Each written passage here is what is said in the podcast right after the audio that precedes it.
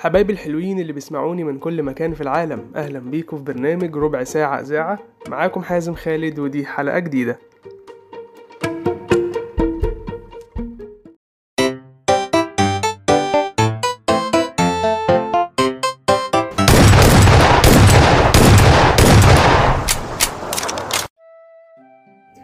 في البداية طبعا أنا حابب أشكر كل الناس اللي بتسمعني. فطبعا بشكر يعني كل الناس اللي بيسمعوني من مصر ومن السعودية ومن روسيا ومن أمريكا ومن الكويت وعمان والجزائر والسودان والإمارات وبولندا وإيطاليا وليبيا والبحرين وإندونيسيا وتونس والعراق وإنجلترا وأستراليا والمغرب وفرنسا وهولندا. ويا ريت تتواصلوا معايا وتبعتولي على الإيميل اللي هو حازم underscore عشرين at outlook dot com حازم h a z e m. underscore عشرين at outlook dot com يا ريت تبعتولي وتقولوا أنتوا تسمعوني منين عشان أنا حابب اتعرف عليكم كلكم.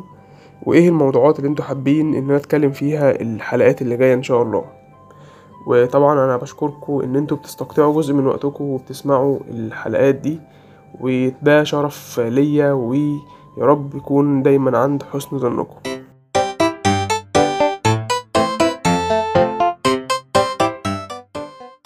من كام يوم كده عزيزي المستمع في شخص فاضل يعني سألني سؤال وبيقول لي إيه هو المعيار بتاعك؟ فأنا فكرت شوية كده وقلت له يعني إيه هو المعيار بتاعي مش فاهم. قال لي يعني إيه هي الحاجة اللي عندك اللي أنت بتقيس عليها أمورك في يعني في الحياة؟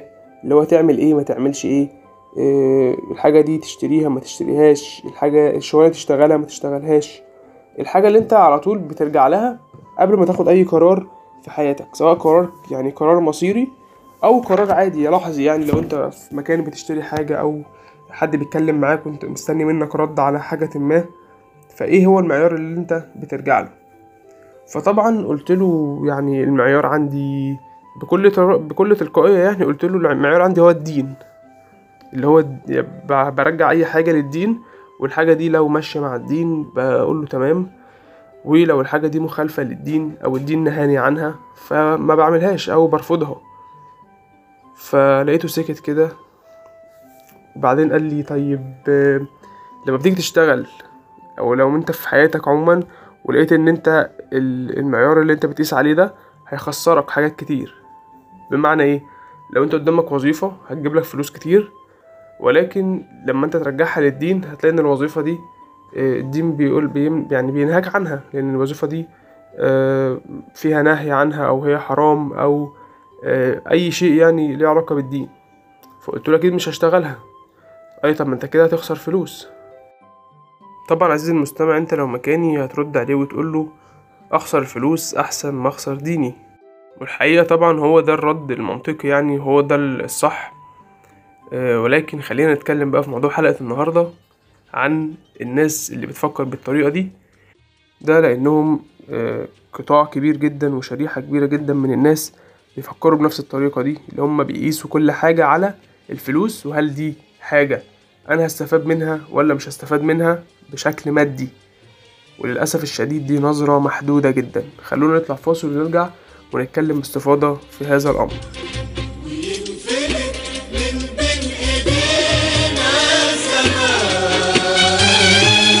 كأنه سحبة قوس في أوتار كمان وتنفرد ليام عود كهرباء. يتفرفط النور والحنان والأمان. من وأنا صغير كده عزيزي المستمع تقريبا نقول في ابتدائي كنت بقعد أكتب لنفسي جوابات. أقول لما يبقى عندي عشرين سنة هفتح الجواب ده واقعد أقراه. كنت بقعد أكتب لنفسي كلام يعني تحفيزي بقعد أكتب لنفسي كلام بقول يعني لحازم كبير اللي عنده عشرين سنة من حازم الصغير اللي عنده عشر سنين وأقعد أتكلم بقى مع نفسي وأقول اللي جوايا. لما كبرت فعلا وبقى عندي دلوقتي خمسة وعشرين سنة بدأت أبص لنفسي وأنا عندي تلاتين سنة وأربعين سنة. بدأت أقول لما أبقى في السن ده يا ترى هيبقى شكلي عامل إزاي؟ يا ترى هبقى عامل إيه أصلا؟ يا ترى بعمل إيه؟ يا ترى هكون عايش ولا مش عايش؟ فجالي من هنا بقى التفكير في المستقبل. بدأت أفكر طب أنا بعد ما أموت هعمل إيه؟ هروح فين؟ طب هل في حياة فعلا في الآخرة ولا لأ؟ وأنا كحازم مسلم الديانة والدين فالحمد لله عندي يقين بالله إن في آخرة وفي إن شاء الله حساب وفي جنة وفي نار ومؤمن بكل ده. لما باجي أفكر في الدنيا في أي قرار في حياتي بقعد أقيس دايما على الدين لأن الدين ده هو المعيار اللي إحنا على أساسه بعد ما نموت إن شاء الله ربنا يبارك في عمركم هنتحاسب على أساسه. وساعتها ربنا يحاسبنا على أفعالنا كلها في الدنيا. لذلك منطقي جدا إن أنت لما تيجي تفكر في أي قرار تاخده في الدنيا بتفكر على معيار ديني في أي حاجة وبترجع كل حاجة وأي قرار مصيري حتى لو قرار صغير بترجعه للدين.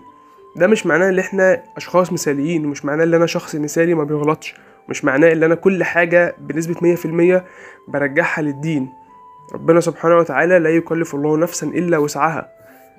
فإحنا دلوقتي لما بنيجي نتكلم في حاجة زي كده إحنا دايما بنطمح إن إحنا نكون أشخاص مثاليين. عمرنا ما هنبقى مثاليين ولا حد كامل الكمال لله سبحانه وتعالى. بس أنت يعني مطلوب منك طول الوقت إن أنت تبقى ماشي في التراك ده ماشي في الطريق ده ماشي في السبيل ده اللي هو بيؤدي إلى ربنا سبحانه وتعالى. مش معنى كده اللي إحنا معصومين أو اللي إحنا مش بنغلط لأ أنت بتغلط. وأنت كده كده طول ما أنت إنسان طول ما أنت هتغلط. بس الفكرة كلها بعد ما تغلط أنت بتستغفر ربنا وبتتوب من من الذنب اللي أنت عملته ده. والأهم من كل ده إن أنت ما تجاهرش بالمعصية أو بالذنب ده. معلش إحنا خرجنا عن الكلام اللي إحنا كنا بنتكلم عنه عن ال- المعيار. ولكن دي حاجة نقطة مهمة جدا حبيت إن أنا أوضحها. في الباب ده من الكلام. أضفيت على الحسن العبقى فالورد تضوع واعتنقا حسن يا رب لنا الخلقا طهره فلا يحوي نزقا أضفيت على الحسن نيجي بقى نتكلم على المعيار. إيه هو المعيار؟ المعيار يا جماعة زي ما اتفقنا خلاص هو الدين. طيب حد هيجي يسألني سؤال. طب افرض حاجة يعني أمور دنيوية بمعنى إيه؟ يعني مثلا آه، واحد رايح يشتري حاجة واحد بيتكلم مع واحد صاحبه في حاجة. فممكن انت تقعد تقول لي بقى ما تبقاش بقى متزمت ما تبقاش متشدد. طب هو الدين مش في كل حاجة؟ بص عزيزي المستمع أنا شخص مش متدين يعني مش شخص بدعي إن أنا متدين أو شخص ملتزم. لا خالص أنا شخص قدر المستطاع بحاول إن أنا أطبق اللي ربنا سبحانه وتعالى أمرنا بيه. بحاول أكون شخص متدين بحاول. ولكن مش معنى إن أنا شخص مش بي بي بيعبد ربنا على أكمل وجه أو مش شخص متدين بشكل ما. تمام؟ إن أنا آه، أكون يعني أقول خلاص هو أنا كده الصح و... وأي حد غيري غلط أو هو يبقى هو المعيار اللي أنا فيه. يعني كده المعيار بتاعي هو دماغي ومزاجي وأهوائي. وده طبعا حاجة غلط تماما يعني. الفكرة كلها إن إحنا نكون عارفين إيه الصح وإيه الغلط ونقيس على نفس المعيار. بحيث إيه؟ بحيث لو إحنا انحرفنا فنبدأ نرجع تاني للطريق. مش معنى إن إحنا انحرفنا يبقى خلاص نقيس على الطريق بتاعنا الجديد لأ. نحاول نرد تاني ونرجع للطريق بتاعنا. وهو ده المعيار فعلا. لما يكون معيارنا واحد وثابت مش هتلاقي اللي بيحصل كل ده في المجتمع. مش هتلاقي واحد شغال يوتيوبر وبيقبض ملايين وهو أصلا بيقدم حاجات تفسد المجتمع فتلاقي إن الشباب الصغير كلهم نفسهم يبقوا زيه ويطلعوا ويقلدوه.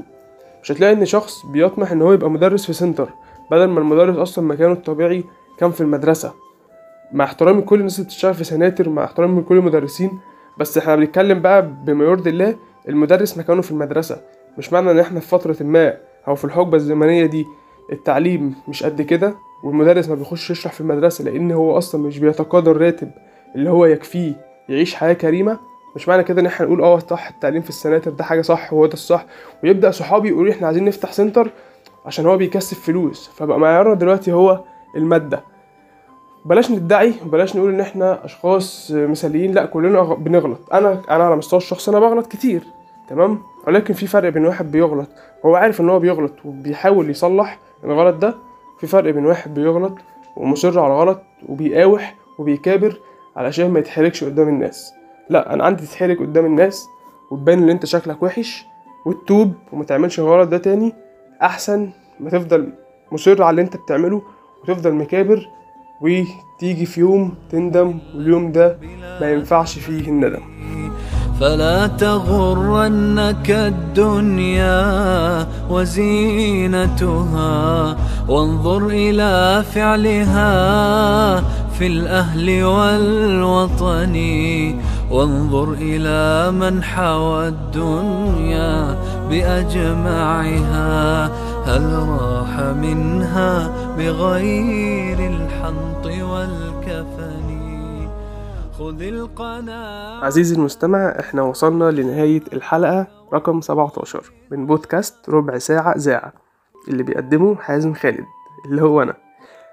حابب أشكر كل الناس اللي بتدعمني وكل الناس اللي بتساعدني إن المحتوى يطلع بشكل أفضل كل حلقة. وحابب أشكر كل شخص بيشجعني والناس اللي بتبعتلي على الإيميل والناس اللي بتبعتلي على الواتساب والناس اللي بتبعتلي على الماسنجر والناس اللي بيكتبوا تعليقات على الفيسبوك وعلى ال SoundCloud. الناس دي بجد بجد كلامكم بيفرق معايا جدا وتشجيعكم ده بيفرق معايا. ويا ريت عزيزي المستمع اوعى تبخل عليا بنصيحة. ولو شفتني بعمل حاجة غلط أو بقدم حاجة محتوى شايفه غير مناسب أو حابب إن أنت المحتوى يكون بشكل أفضل من كده يا ريت تبعتلي الناس اللي بدأت تنصحني كتير الفترة الأخيرة أنا بشكركم وفعلا والله الكلام بتاعكم ده أنا باخده في عين الاعتبار وأكيد أنتوا بت- بتلاحظوا إن هو بينعكس على الحلقات. فيا ريت الناس تشوف آه، هي حابة المواضيع اللي إحنا بنتكلم فيها إيه. لو أنتوا شايفين ال track اللي إحنا ماشيين فيه ده اللي إحنا بنتكلم حلقات منفصلة. ده حاجة كويسة. لو حابين إحنا نتكلم في موضوع ما ونعمل فيه أكتر من حلقة يا ريت برضه تبعتولي على الإيميل اللي مكتوب في رسائل الصفحة ده لو أنت بتسمعني على ال Google Podcast أو على Anchor لو أنت بتسمعني على ال SoundCloud فهتلاقي link الفيسبوك فابعت لي على ال Messenger يا ريت أو اكتب لي في تعليقات على ال SoundCloud تحت الحلقة. شكرا لكم وإلى اللقاء في حلقة جديدة. كان معكم حازم خالد. مع السلامة. يا نفس كفي عن العصيان واكتسبي فعلا جميلا لعل الله يرحمني. يا نفس ويحك توبي واعملي حسنا. عسى تجازين بعد الموت بالحسن. ثم الصلاة على المختار سيدنا ما وضى البرق في شام وفي يمن والحمد لله ممسينا ومصبحنا بالخير والعفو والإحسان والمن